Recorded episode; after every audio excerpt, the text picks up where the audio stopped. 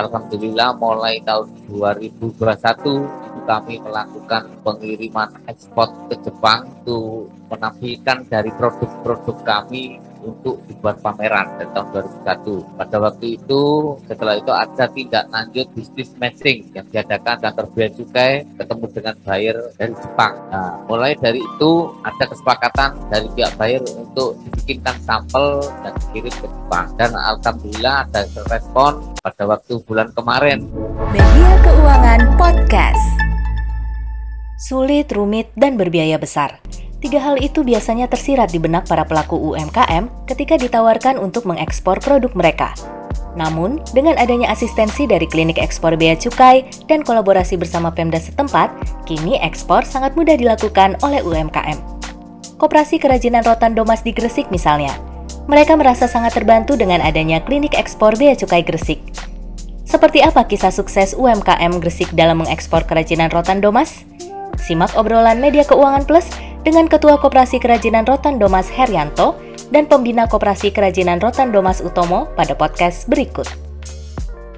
Boleh diceritakan Pak untuk sektor usaha Bapak dari mulai mungkin diceritakan kapan usaha dan mungkin diceritakan juga kapan mulai bergabung di klinik ekspor bea cukai Pak? Kami di bidang UMKM di awal mulai berdiri atau berjalan mulai 2004 kami sudah bergerak bidang ekspor tapi lewat lewat pabrik supplier Jepang sampai saat ini pada awalnya itu terus kemungkinan dari waktunya sudah berjalan kunjungan dari pihak Kuberendak dari Bisuti dan Bea Cukai ada masukan-masukan pelatihan yang kami pada waktu itu ikut terus kerja keras terutama Bea Cukai dan Bisuti waktu baik itu hari non jam kerja itu atau minggu tetap kunjungan ke tempat-tempat kami tempat produksi masih dia lakukan terus supaya UMKM ini bisa ekspor sendiri. Pada awalnya memang kami berpikiran sudah saya sampaikan sejak awal kayaknya nggak mungkin Bu untuk bisa ekspor sendiri Pak Eko karena gambaran-gambaran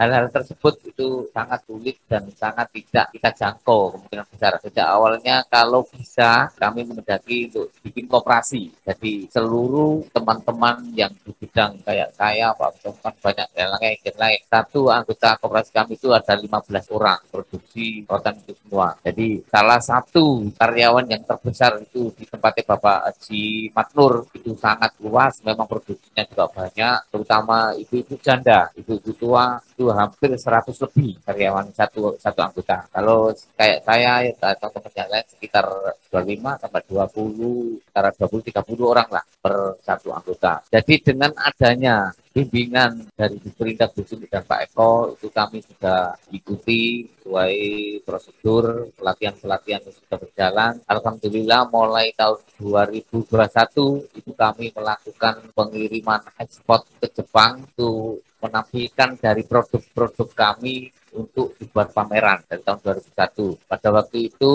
setelah itu ada tindak lanjut bisnis matching yang diadakan kantor bea cukai ketemu dengan buyer dari Jepang. Nah, mulai dari itu ada kesepakatan dari pihak buyer untuk dibikinkan sampel dan dikirim ke Jepang. Dan alhamdulillah ada respon pada waktu bulan kemarin dari pihak KBRI Jepang Pak Fadli dan kru beserta buyer itu kunjungan ke Gresik terutama di koperasi Rotan. Di, hari situ kemungkinan besar harapan kami juga ke depannya mudah-mudahan ada kecocokan kerjasama dan mendapatkan order yang sangat memuaskan dan yang sangat banyak. Untuk awalnya Bu, mengenai perizinan, surat menyurat, persyaratan untuk ekspor itu dibayarkan kami memang sulit, rumit, dan biayanya juga besar. Karena saya dengar-dengar dari teman-teman yang sudah mengalami tersebut pada waktu belum ada kunjungan dari Bea Cukai di Perindak, memang hal-hal tersebut itu membutuhkan waktu yang sangat panjang dan biaya pun yang sangat banyak. Saya dengar-dengar kayak itu. Tapi kenyataannya yang saya jalankan sampai saat ini memang mudah dengan bimbingan beliau, arahan beliau, dan sepeser pun tidak membayar sama sekali. Gratis ya Pak? Iya gratis, benar. Saya ucapkan beribu-ribu terima kasih dari pihak pemerintahan kabupaten, terutama di Serindak dan Bea Cukai itu terutama. Untuk produk rotannya itu boleh diceritakan Pak tadi kalau Bapak sampaikan 15 orang tergabung dalam ini ya Pak tim Bapak. Nah, itu uh, boleh diceritakan Pak produk-produk apa saja dari rotan itu bentuknya mungkin? Ya, berbagai macam Mbak. Jadi ada sejenis basket, rak bunga, rak majalah, kursi, meja, penyeket ruangan, kap lampu. Jadi banyak khususnya dari bahan baku dari rotan. Ya anyam-anyaman itu yang memakan tenaga kerja yang yang banyak sekali memang dari mm-hmm. untuk penganyam-penganyam jenis anyam-anyaman. Terutama untuk ibu-ibu rumah tangga yang ada di rumah di kampung itu yang saya jalankan untuk sambian habis masak, habis cuci antara anak sekolah bisa mengerjakan anyam-anyam tersebut. Mm. Jadi saya ambil di rumah gudang baru dirakit jadikan kursi baru selama belum ekspor itu memang supplier pabrik ya dikirimnya ke pabrik pabrik E ekspor ke Jepang. Nah, perbedaannya apa aja Pak? Kalau sebelumnya kan Bapak setornya lewat supplier ya Pak. Terus kalau sekarang mungkin bisa langsung uh, Bapak ekspor gitu. Itu bedanya dari segi apa saja Pak? Eh, keuntungan yang didapat Bapak? Yang jelas keuntungan ke depan insya Allah sangat banyak. Pertama yang saya kerjakan mengirim ke pabrik jadi menerima harga sesuai harga produksi. Tapi kalau nantinya sudah ekspor yang jelas sudah nominalnya itu juga sudah dapat dolar dari buyer dari sana secara otomatis itu. Nah kemungkinan besar memakan dari tenaga kerja juga sangat banyak. Nah, ini lapangan kerja terutama dari masyarakat setempat, desa setempat, mayoritas memang hampir setiap RT itu memang ada produsen UMKM rotan yang saya alami dengan teman-teman itu hampir setiap RT. Jadi 15 orang anggota koperasi itu belum tergabung semua. Itu yang sudah tergabung itu satu desa. Ditambah desa Putar Telur ada tiga anggota koperasi. Insya Allah ke depan nanti dijadikan satu anggota koperasi bahkan lebih dari 30 anggota koperasi bisa. Pak Herianto tadi Bapak sampaikan untuk di 2021 sudah uh, bergabung di Klinik Ekspor. Nah, untuk prosesnya sendiri Pak sampai benar-benar Bapak bisa mengirimkan produk ke luar negeri itu dari proses bimbingan mulai Bapak bergabung dengan tim PC dan uh, Pemda tadi Pak dengan bimbingan uh, mereka itu berapa lama Pak untuk proses kayak sosialisasi maupun asistensi asistensi sampai Bapak benar-benar bisa mengirimkan produk Pak? Boleh diceritakan Pak? Iya, dari awal dari kunjungan Disperindak sama Bea Cukai itu 2001, sekitar kurang lebih dua bulanan lah, sampai kita bisa kirim barang sampel untuk pameran di Jepang. Terus habis itu ada info pertemuan dengan buyer business matching di kantor Bea Cukai. Terus baru ada kesepakatan untuk dibikinkan sampel, sudah kirim lagi yang kedua kalinya. Terus habis sudah kirim, ada kunjungan dari pihak KBRI dari Jepang dan buyer datang ke Gresik terutama ke UMKM Rotan ke tempat produksi anggota koperasi. Jadi sekitar dua bulanan asistensi ya Pak untuk sampai bisa benar-benar mengirimkan uh, produk ya Pak ya. Kalau dibandingkan dengan tadi cerita-cerita teman Bapak yang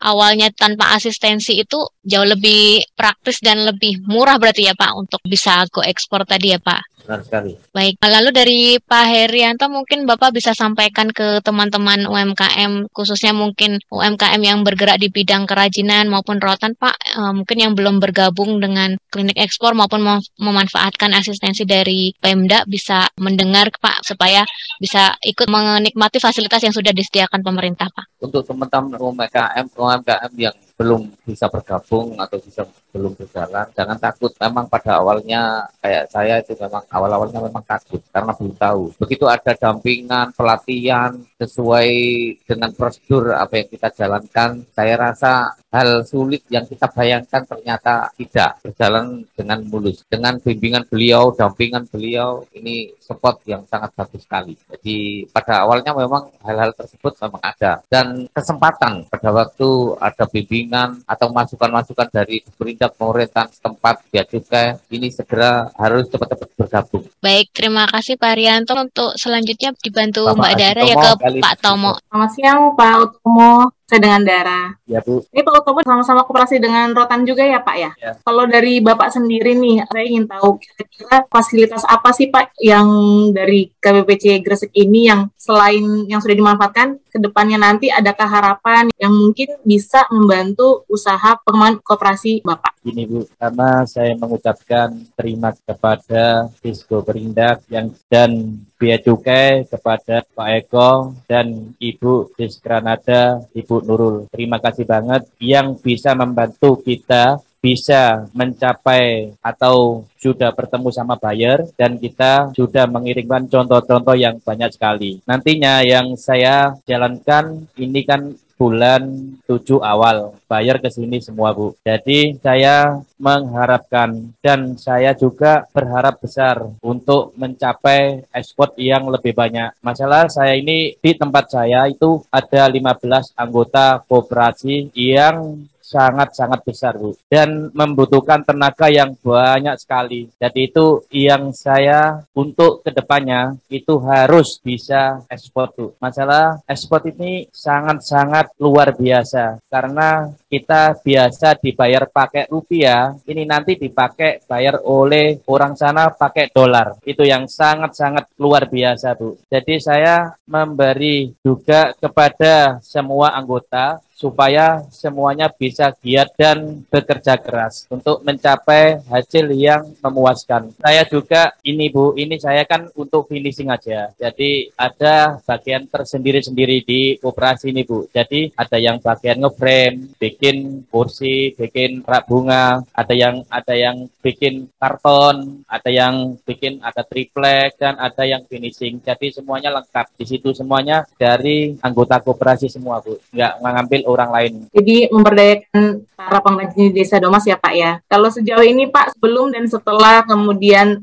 dari BC lalu di Spandek juga dan kemudian Pemda setempat itu itu membantu bagaimana Pak perubahan terutama dari sisi ekonomi mungkin untuk para pengrajinnya gitu Pak insya Allah nanti perekonomian tambah maju Bu. Dari bantuan biaya cukai dan Disko Perindak dan Ibu Diskranada itu insya Allah kalau ini sudah berjalan benar-benar, saya kira satu bulan 10 kontainer bisa Bu. Bisa. Nah ini kan kemarin udah tadi yang Pak uh, Heri katakan ke Jepang ya Pak. Nah Pak Utomo sendiri ada nggak harapan negara mana sih yang kemudian kira-kira pengen nih jadi sasaran untuk ekspornya gitu Pak? Ini sementara ada negara Jepang Bu yang yang mengambil ekspornya. Master atau ada misalnya Bapak kira-kira pernah berdiskusi dengan Pemda setempat atau dengan teman BC, kayaknya pengen ke Meksiko misalnya gitu Pak. Ada nggak negara lain selain Jepang yang mungkin jadi visi dari kooperasi ini Pak? Saya sendiri Bu, cerita sedikit ya, cerita. Saya sudah ekspor juga, tapi saya mulai ekspor tahun 2000 sampai sekarang juga ke negara Korea Selatan. Dulunya itu saya juga ekspor itu sulit atau enggak gitu. Jadi saya juga belajar di situ. Awalnya takut bayarannya gimana, dipakai dibayar apa, kan enggak tahu juga. Tapi kita ada kesemangatan kerja yang luar biasa di dalam hati saya. Jadi saya coba satu kontainer, dua kontainer kontainer kita dibayar pakai dolar kok tambah enak gini tuh jadi alhamdulillah kalau ini terjadi kooperasi ini bisa ekspor insya Allah semuanya bisa berjaya Bu baik Pak nah dari saya terakhir untuk Bapak kira-kira Pak harapannya ke depannya nih Pak untuk kerjasama ini atau nanti mungkin ingin ada kerjasama lainnya juga dengan pihak Bea Cukai, Kanada dan mungkin Pemda Gresiknya gitu. Ke depannya saya mengharapkan kepada Bea Cukai dan Diskiperinda untuk mendampingi kita terus dan kita usahakan bisa menjadi desa devisa, Bu. Baik, terima kasih Bapak. Dari saya cukup. Terima kasih, Bu. Baik, terima kasih Pak Utomo dan Pak Herianto, Pak. Semoga makin maju ya, Pak, untuk usaha Bapak-Bapak dan rekan-rekan di Amin. Gresik.